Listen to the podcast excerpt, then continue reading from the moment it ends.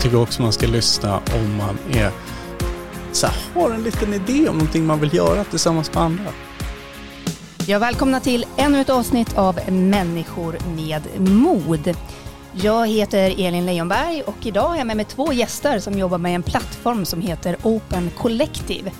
Och vi ska prata om alternativa sätt att finansiera sina idéer. För kanske är det så att du har gått och grunnat på något som du vill genomföra, stort eller smått.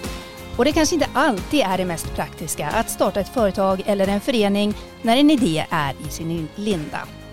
Kanske är det istället enklare och snabbare att crowdfunda sin idé. Och mitt emot mig här sitter Jonas Botani Werner och Huji Askersson. Och ni bara råkade vara här i Umeå när vi kom på att vi skulle podda om det här. Ja, ja precis. Vilken tur. Det var ju verkligen flyt. Ja. Kul att ha er här. Kul att vara här. Och vi ska ju prata om lite andra sätt att finansiera idéer då. Eh, och ni jobbar med en plattform som heter Open Collective. Berätta vad det är för någonting. Mm. Open Collective finns egentligen till där för att lösa det väldigt specifika problemet som väldigt många stöter på runt om i hela världen. Vilket är att man kommer på en fantastiskt bra idé och så tänker man okej, okay, hur kommer vi igång? Ja, det kostar lite pengar att betala för lite olika saker, människor, material, lokaler och sådana saker. Och då är det första man måste göra, ja, varsågod att registrera en organisation eller en förening, skaffa dig ett organisationsnummer, kom på en affärsplan, gå till banken och vänta i tre månader, hosta kanske upp några tusen också, eller i vissa länder tiotals eller hundratals tusen kronor för att starta en organisation det här är ju fullständigt vansinnigt att det skulle vara den typen av eh, trösklar för att kunna engagera sig och komma igång med en ny idé. Så det är egentligen grunden varför Open Collective finns till. Och sammanhängande med det så är det ju såklart så att när du väl har kommit igång och startat igång någonting, då vill du att det ska vara enkelt att kunna samla in pengar och också enkelt att faktiskt kunna redovisa och få ut pengar och kunna ha en redovisning utan att det ska vara något krångel runt det. Och det försöker Open Collective också lösa och löser för ja, 15 000 grupper runt om i hela världen mm. idag. Hur löser ni det då Jonas? Ja, alltså det, man kan väl säga så här att det finns någonting som heter fiscal hosting som är en eh, princip eller en, ett eh, sätt som många organisationer jobbar på, även i Sverige. Eh, det, är, det handlar om finansiellt värdskap, skulle kunna vara en svensk översättning. Eller administrativt värdskap. Så det som eh, det går ut på är att man helt enkelt får plats i en annan organisation så man slipper starta en själv. Så om man har ett litet initiativ eller en idé så kan man helt enkelt bli en undergrupp på ett sätt då, till en större organisation. Och idag så har vi ingen sån fiscal host i Sverige men det är det vi försöker att starta. Ja men just det. För just nu som det är nu så går det genom Open Collective Europe. Visst är det så om man är ja. svensk och vill ta ett initiativ via er? Ja, det stämmer bra. Och det är en organisation som är baserad i Belgien idag, men servar hela Europa och faktiskt större delar av, världen också. Vi har inte de begränsningarna att bara vara Europa ens. Mm. Så det är egentligen där man kan gå in och läsa i dagsläget om man vill veta lite mera, ja. mer än vad vi kommer att prata om i podden här. Men förhoppningsvis ja. ska vi täcka in en del. Um, men jag tänker, det här är ju då alltså en plattform för att samla in pengar, men även det bakomliggande med administration och så vidare. Om och betala vi, vi, ut pengar. Vad sa du? Och betala ut pengar. Och betala ut pengar, precis. Och vi ska komma in lite mer på detalj hur det där ska fungera. Eh, jag tänker först och främst där när man då vill, man har sin idé och man vill börja samla in pengar. Eh, hur går det här till? Vad, vad är det som händer? I vanliga fall så så gör man ju så idag att då startar man en liten grupp något socialt forum som man gillar och sen så kanske man då swishar pengar. Vi är några stycken, vi behöver en bättre kaffemaskin där i verkstaden där vi jobbar ihop men kanske inte har något företag ihop eller så. Och så säger man så här, ja men jag går och köper den här kaffemaskinen så du kan du swisha tusen kronor till mig och du skickar tusen kronor till mig och så köper jag en jättefin kaffemaskin. Och det funkar ju bra i den skalan men när det här blir lite större och man kanske har ett initiativ och man vill bjuda in fler människor, då kan det börja handla om ganska mycket pengar och, och sådär. Och då måste man ju ha något, då kanske man inte vill ha det på sitt privata konto och då kanske man måste starta ett bankkonto speciellt för det här ändamålet och då kanske den måste ha en juridisk person som ska äga det där bankkontot och så. Och då är man helt plötsligt inne i den här administrativa apparaten och det steget försöker vi då att bygga en väg runt eller eh, igenom. Mm. Och kan du ge några exempel på fler typer av initiativ som, vad kan det handla om? Liksom? Alltså, väldigt enkla saker. Folk som har en, eh, en bakgård med några, mellan några hyreshus och säger de så här, men vi skulle vilja odla, vi skulle ha odlingslådor här, här bak. Ja men vad behöver vi då? då? Men då behöver vi eh, lite jord och några pallkragar och en, eh, en spade. Och... och egentligen kan man säga att det täcker hela spannet. För att, att det ska vara enkelt och att man inte vill ha administrationsbördan för en egen organisation. Det kan ju också gälla i väldigt stora projekt. Så att Open Collective Europe spänner ju projekt som har en budget på totalt 5 000 kronor upp till projekt som har en budget på 7 miljoner kronor. Mm. Och, och, de här kan samsas på samma plattform och använda samma funktioner och använda samma administrativa enhet. Och det här gör ju såklart att om du har den skalan så kan du få ner också de administrativa kostnaderna och öka effektiviteten ganska mycket gentemot att alla ska sitta och sköta den administrationen själva. Mm. Jag såg att exempelvis Fridays for Future använder sig av det här. Precis, det stämmer. Mm. Mm. Men hur stort är det då? Hur många är det som, som nyttjar den här plattformen? Det är idag eh, ungefär 30 stycken organisationer som använder det som att vara sån här finansiell värd. Då. Och de tillsammans är värdar för ungefär 15 000 initiativ runt om i hela världen. Open Collective Europe är värd för 400 initiativ ungefär. Ja, just det. Mm. Mm. Um, och fokus på det här det är civilsamhället, om jag förstår det rätt. Mm, det på, vilket, på vilket sätt då? Ja, på det sättet att man kan egentligen gå tillbaka till grundaren av Open Collective, Pia Mancini. Hon är från Argentina. Och eh, från hennes håll så kom det från att i Argentina så går det ju eh, knappt att starta en civilsamhällesorganisation. Det är väldigt, väldigt svårt. Så att hon såg ju där att om du vill ge autonomi och agens och möjlighet att handla till människor, till medborgare, då måste de ha ett sätt att organisera sig. Och det tar vi lite för givet i Sverige, för att vi har haft en föreningskultur så pass länge. Men det är verkligen inte så i resten av världen. Så det här blir ju ett sätt för människor på väldigt många platser runt om i världen att kunna organisera sig. Och det här är inte bara platser som Argentina. USA har ett helt omöjligt system för att kunna starta civilsamhällesorganisationer. Mm. Så att där är det jättestort. I Sverige så blir det ju viktigt från perspektivet att även om det är lätt för oss här att starta föreningar jämfört med många andra platser så är det ändå ganska mycket av en tröskel för många. Även de som har startat många föreningar, till exempel jag, vill ogärna starta en till. Vad är det som är så jobbigt med det då? Dels är det så här att du måste ju följa vissa formalia och viss praxis. Och visst, det där kan man ju komma in efter ett tag när man lär sig hur man håller ett årsmöte och hur styrelser funkar och sådana saker. Men bara det är ju en tröskel för många som aldrig har varit inne i de systemen. Sen så är det så att du skickar in ditt organisationsnummers eh, ansökan till Skatteverket, du får din organisationsnummer och sen går du till banken för att du vill ha ett bankkonto. Och då säger banken, jaha, men vad har ni för affärsplan då? Hur, hur ska ni förvalta de här pengarna? Och eh, hur ska ni se till att ni inte bara förbrukar dem och så sitter vi uppe med ett tomt bankkonto som kanske har skulder? Mm.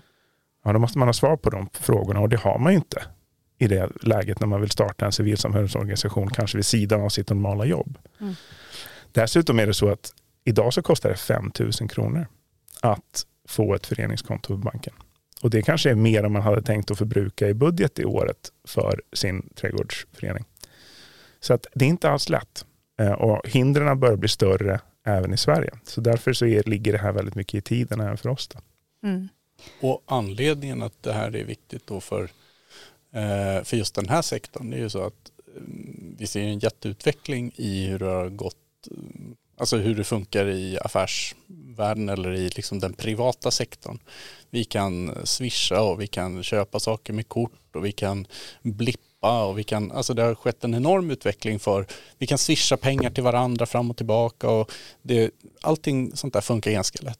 Och sen när man kommer till, till staten och ska betala sin skatt då kan man logga in med sitt bank-id och så har vi fått de där organisationerna att funka jäkligt fint. Men civilsamhället laggar lite efter och har inte hängt med på den där tekniska utvecklingen på samma sätt. Och det här är väl ett ja, ambitionen är helt enkelt att, eh, att låta civilsamhället komma ikapp. Mm, just det. Och nu är ni ju i Umeå. Berätta varför. Jag vet att ni har, ni har ju lite att göra här med Companion och Umeå kommun och sådär. Mm, för att Umeå är Sveriges roligaste stad idag. Visst är det så? Ja, det är så. Ja. Ja, men det, det, är, det är så här att Umeå är den stan som jag tycker i, i Sverige eh, gör mest och borde ibland prata lite mer om det. Inte, det. Det borde vara mer kommunikation om hur mycket spännande saker som händer i Umeå. Men jag ska säga det att när man åker land och rike runt, som ändå vi har gjort, vi har pratat med folk lite överallt för att se till och, och få igång det här någonstans. Och pratar man om de mest innovativa människorna på olika kommuner så säger man att ja, men jag vill lite kontakter i Umeå. Då brukar de säga Umeå, ja, men det är nog rätt för det här. Ja. För att de har varit på de här konferenserna, träffat människor från Umeå som är på kommunen eller på Companion eller någon annanstans. Och det är någonting som händer just nu i den här stan. Mm. Där det finns en väldigt, väldigt stort, stor energi och en vilja till att göra någonting på ett nytt sätt och vara lite i framkant. Mm. Så det är superkul verkligen att vara här.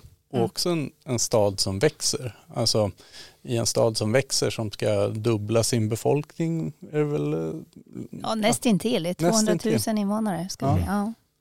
Och, eh, och, och ska man göra det då, då är det ju så att då måste ju också civilsamhället hänga med i det. Alltså bostäder är ju någon slags grundläggande sak och jobben ska, eh, ska till. Men det måste ju också finnas något slags socialt, socialt lim eller sådär som håller, håller, håller ihop och som gör att folk kan leva sina liv. Eh, och vara verksamma och aktiva och engagera sig och ta initiativ till saker. Så att den sektorn också växer i takt. För annars så blir det någon slags växtverk. Det blir en tom stad. Och det vill, det vill vi inte. Och eh, Umeå har ju, har ju liksom potentialen både på kulturområdet och på civilsamhällesområdet och det finns massa initiativ och kommunen är aktiv och i framkant på många sätt. Och, och ett starkt civilsamhälle som också kan lyfta sådana här typer av initiativ som, som det som vi driver som sen ska föda massor med små initiativ under sig. Och då kanske vi kan liksom, hur hamnade vi här då? ja. Ja, jo det var så här att det var en, en kille som jobbar här i Umeå idag som heter Casimir Sutter Winter. Som, som har ett eget bolag som heter eh, Party Design. Och eh, han har dragit igång en massa olika maskinerier och bollar här på att försöka få till den här typen av eh, civilsamhällsinkubator och hittat en massa olika pågående initiativ i stan som jag tycker han på ett väldigt bra sätt har länkat ihop. Och det är bland annat då Roger Philipsson på, på Companion som ju då har liksom verkligen pushat igång det här. Och så har vi Ida med Umecom som också har liksom varit en, en motor i de här sakerna. Och, och i den liksom dynamiken så växer det fram det här initiativet som heter Umeå tillsammans eller Umeå Together. Och det är, väl där, det är ju det som faktiskt vi har jobbat med de här dagarna som vi är här och kommer fortsätta jobba med. Eh, För det kommer vi ha med, höra mer om snart. Mm. Men nu vill vi veta redan nu lite mer om Umeå tillsammans. Mm. Mm. Jonas, vill Vad du ni berätta om projekten? Absolut. Eh, det handlar om att stödja lokala medborgarinitiativ. Eh, det betyder alltså att civilsamhälle, ja. Men när man tänker på civilsamhälle så är det lätt att tänka på organisationer som Rädda Barnen, Röda Korset och sådär. Men utan, mm, vi vill gå, det är ännu längre, det är alltså ännu mera fin, finpixligt eller min- i mindre, mindre bitar. Mer gräsrotsnivå. då, Ännu mera gräsrot. Liksom. Mm. Alltså det, är, eh, vi kan tänka oss folk som sitter hemma och spelar dataspel och pratar med varandra i en kanal. I det civilsamhälle? Ja, det skulle det faktiskt kunna vara. Även om de inte har, ett, eh, har en förening eller ett eh, organisationsnummer eller en så här. Men de kan vara med och lösa utmaningar som staden står inför. Och eh, så att stödja lokala medborgarinitiativ eh, och kunna driva in de små medel som de behöver för att kunna göra det som de tycker känns viktigt och bra. Utan att kommunen eller någon annan är med och egentligen ja, säger vad, vad, man, vad man ska göra. Eller eh, sådär, att eh, öpp- öppna upp lite mera för, för möjligheter och göra det lättare för folk, sänka trö- trösklar. Mm. Så det är liksom den övergripande, eh, det övergripande syftet och nu börjar vi med några några initiativ, eller kollektiv som det heter på, på Open Collective. Då. Eh, och eh, det är en bastuflotte.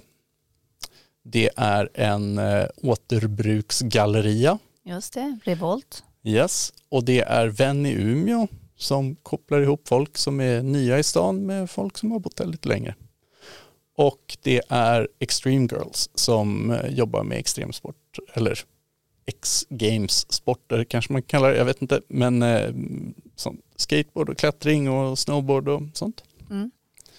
Så att redan nu så kan man då gå in på Umeå tillsammans och sen leta reda på de här olika kollektiven och läsa mer om dem och då donera pengar direkt till dem eller direkt till Vän Umeå eller Precis, så då kan du gå in på Open Collective och titta på under Umeå Together som det, som det heter där. Plattformen är översatt till, till svenska men, men eh, vi har valt att skriva på engelska tills vidare. Vi får se eh, hur det utvecklar sig. Eh, och så kan man gå in och titta och så kan man antingen säga så här, men jag vill stötta, stötta det här Umeå tillsammans för jag tycker det verkar vara, en, vara en, ett bra paraply. Eller så kan man gå in på en eh, organisation då som Vän i Umeå säger så kan man stötta den och säga att men jag tycker att det de gör är någonting jag vill stötta. Eller så kan man gå ner ännu mer finkornigt och säga att det här med att konservera grönsaker som de håller på med en gång i veckan. Eh, det initiativet tycker jag är jättekul och jag kanske är med där själv. Det vill jag ge 50 kronor i månaden till. Mm. Och då är det ju så att eh, när de har fått in de här pengarna på sitt konto, vilket egentligen då är moderorganisationens, värdorganisationens konto, då är det väldigt lätt för dem att förbruka de pengarna. För då kan de skicka in antingen en utläggsredovisning och då är det inte som det är på en godtycklig kommun kanske att man får betalt för den efter fyra till sex veckor. Utan det kommer oftast inom några dagar in på ditt bankkonto. Ehm, eller om man då har gjort jobb och man kanske själv har en enskild firma, då kan man skicka in en faktura där och få betalt för det jobbet. Så att det finns liksom alla möjligheter till att eh, ja, snabbt kunna få ut pengar som man då har fått donerade till sig. Mm. Och ni har ju varit inne lite grann på det, men jag tänker nu tar vi det. Eh, för man behöver inte hålla på med administrationen själv. Nej, precis. Bokföring och Nej, alla sådana saker. Det är, ju, det är ju det som Open Collective Europe gör. Eh, hanterar alla kvitton, hanterar alla skatter, gör all redovisning. Det är tänkt att vara väldigt enkelt. Vilka är det som får vara med i det här då? Är det liksom, måste, du får inte vara ett aktivt företag eller? Jo, det får det faktiskt vara. Det? Och jag kan förklara lite, ge ett jättebra exempel. Nu är det här Companions podd som ju stöttar kooperation och möjligheterna med det. Jag kan berätta ett exempel som finns i Belgien. Eh, och det exemplet heter Welcome to my garden. Det var så under covid eh, i Belgien och Nederländerna.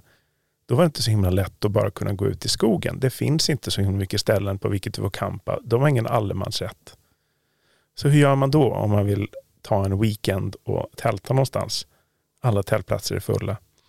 Så att de skapade ett initiativ som var lite som eh, couchsurfing. Där folk kunde volontära ut sin trädgård till människor som ville komma och, och campa i trädgården. Men då behöver man kunna samordna för man kanske kan tänka sig att ha en person i trädgården, kanske inte tio. Så hur ska man då kunna göra att människor har boka plats? Ja, då skapade de, då byggde de en plattform för det. Där man kunde helt enkelt sätta upp sin egen trädgård och välja att ta emot förfrågningar.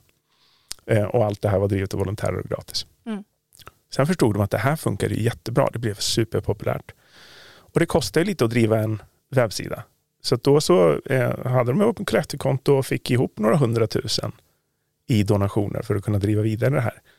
Sen var det ju då att de som hade satt igång det här, de tänkte ju det här är en superbra idé. Vi vill fortsätta med det här fast som bolag. Så då startade de ett bolag som heter Slowby. Slowby handlar om vad de kallar för slow travel. Alltså eh, eh, resa fast till fots eller med cykel. Och att kunna bo på ställen på vägen. Då. Så de skapar egentligen en resebyrå för slow travel. Och den här resebyrån den beror ju på infrastrukturen som skapas av Welcome to my garden. Så självklart så donerar ju de då en summa av sitt överskott mm. till det ideella initiativet Welcome to my garden.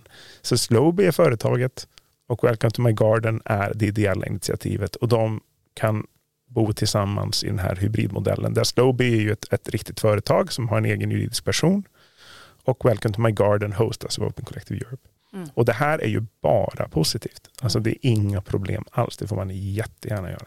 Just det. Och det, och det som är så himla fint med det här exemplet också, det är ju att eh, en av de stora poängerna med Open Collective är att det är en, ehm, ett gränssnitt en, en, ehm, ja, ett gränssnitt emellan samhällssektorer. Så här ser vi liksom hur ett civilsamhällesinitiativ kan samarbeta med ett privat initiativ som kan samarbeta med typ regional utveckling eller vad man nu, eh, vad man nu ser det som. Så att det, liksom, det privata, det offentliga och civilsamhället har liksom de har lite, haft lite vattentäta skott i många fall och i vissa fall så ska det ju vara så. Men det är också så att man behöver kunna göra transaktioner och eh, man behöver kunna hitta lättare sätt att samarbeta på allas, där alla är lite mer på lika villkor. Och det är en av de stora fiduserna som danskarna säger. Och det blir en win-win. Mm. Mm. Och ni pratar mycket om transparens också. Eh, om vart pengarna tar vägen och så. Mm. Berätta. Ja, alltså det här är egentligen också en praktisk sak. Om du driver en fiscal host och du ska vara värd för hundratals initiativ, då är transparent någonting som skyddar dig. För att om alla lever med det att allting jag gör, allting jag spenderar mina pengar på, det kan vem som helst granska. Då betyder det också att vi som fiscal host kan känna oss lite tryggare med det, att du gör ingenting fuffens. För alla ser vad du gör och de har stöttat peng gett pengar till dig så att du måste ju stå för vad du håller på med. Mm. Eh, för vi som fiscal host så är man ju ansvarig för faktiskt till syvende och sist det som görs med pengarna på ett eller annat sätt. Alltså det beror lite på vad man är, men det, det blir man ju. Så transparensen i den aspekten är superviktig. Sen en annan aspekt med transparensen, självklart att det är ju viktigt att veta vart pengar går, offentliga medel till exempel. Men också medel som kommer från stiftelser och inte minst privatpersoner det är viktigt att de används på det sättet som det var tänkt. Och då är det väl alldeles utmärkt att alla kan vara med och se det. Och grejen med transparens är ofta att anledningen till att man inte gör saker transparent, det är för att det är krångligt. Det är dyrt. Det är jobbigt. Men med en plattform på det här sättet, då blir det ju inte dyrt. Det blir inte jobbigt. Det är bara inbyggt. Det är mm. default. Just det. Så att på plattformen så kan man se allting som har spenderats. Mm. Alla pengar som har kommit in och pengar ut. Precis. Mm. Vad tänker ni om att jobba kollektivt? Jag tänker att alla jobbar kollektivt. alla är inte medvetna om att de jobbar kollektivt. Vad är ett kollektiv då enligt dig? Jag, jag, jag, kan säga så här från, från sammanhanget att när man gör saker i kollektiv eller kooperation så betyder det att det är, det är fler än en person som är med och bestämmer och fler än en person som gynnas av det man håller på med. Men någonting som man kanske skulle kunna säga eh, eh, förenar de här typen av organisationerna, det är ju att de kanske ofta är tänkta att vara större än sin beståndsdelar. Det vill säga att själva institutionen, själva gruppen man skapar, ska ofta kunna överleva den som startar den. Kollektivet är liksom sin egen identitet på något sätt. Och I sådana sammanhang så blir det ju väldigt, väldigt viktigt att det finns strukturer som gör att de är lätta att överlämna. Och därför har vi saker som föreningar till exempel. Alltså för att du faktiskt kan göra ett generationsskifte. Och därför är det ju väldigt svårt om du har bestämt dig för att du ska eh, göra allting under din egen enskilda firma till exempel. Ja, då är ett generationsskifte mycket, mycket krångligare. Så att alla gånger man drar igång någonting för att det är idén man gillar. Är, man vill att det här ska finnas. Man vill att det ska existera. Då måste man jobba kollektivt. Mm. Inte minst för att jag har väldigt ofta varit i situationerna när jag har förstått att jag vill att jag, menar, jag var med och startade ett, ett, eh, kulturhus i Stockholm som heter Blivande till exempel. För att jag ville att det skulle finnas. Men jag visste också att jag vill inte sitta och administrera det hela mitt liv. Jag måste kunna göra Blivande till någonting som är mycket, mycket större än mig själv. Och någonting där jag nästan som en person glöms bort till slut. Och det, det, så måste det ju vara. Mm. Annars så sitter jag ju fast i det jag har startat och det vill jag inte göra. Så det är det som är viktigt med att inse hur beroende man är av, av den kollektiva eh, arbetsformen, om det är det man vill. Mm. En, en, annan, ett annat perspektiv på, på frågan, så här, varför, varför jobba kollektivt? Och, så här, vi mår bra av det. Vi har liksom skapat ett samhälle där vi är ganska atomiserade eller, eller separata från varandra och alla ska kunna klara sig själva och så vidare. Och så lever man i den, vad jag tycker, lite villfarelsen att vi, att vi alla, alla kan klara oss själva, men vi mår inte bra av det. Jag kommer ifrån ett, eh, ett, eh, alltså ett perspektiv. Jag har jobbat med processledning och gruppprocesser och kreativitet i grupp och sånt där. Och det eh, handlar om Eh, det handlar om att vi för att kreativitet ska funka så behöver vi vara många. Alltså, och ju mer mångfald vi har i, en, i ett kollektiv som ska lösa en fråga desto mer eh, unika och speciella idéer kan vi, och lösningar kan vi ta fram. Så det, det, är en grej. Det andra är att, att när, mm, när vi har jobbat med saker som psykisk hälsa, det kan ju låta som ett stort och, stort och komplicerat problem, men det är ganska enkla saker som, eh, som, eh, som gör att vi mår, eh, mår bra. Och där är saker som att röra på kroppen och att fortsätta lära sig och ha lite att andas och sådana saker. Men också socialt sammanhang. Och inte minst om man kommer ny till en stad. Stor inflyttning i Umeå, okej. Okay. Men vad gör jag på min fritid då? Var, var, hör jag hemma? Jag är inte bara personen som jobbar på företaget och så, utan jag är också en person som eh, sådär, eh, spelar fotboll eller eh, hockey eller åker skidor eller vad jag nu gör. Och det är ju lätt att ansluta sig till, men det behövs liksom eh, det här kollektiva som, som kanske är att man vill pickla grönsaker eller att man vill um, göra, mm. något, göra något helt annat, njuta av kultur eller, eller skapa kultur. Just det. Så det finns andra värden också än just precis det som man vill åstadkomma med sin, ja, med sin det, idé. Mm. Och det handlar om olika typer av kapital. Ekonomiskt kapital är en del, men det är också ett socialt kapital och ett kulturellt kapital och sådär som eh, vi skapar möjlighet för andra typer av transaktioner helt enkelt. Jag skulle vilja ha en liten spaning här. Mm.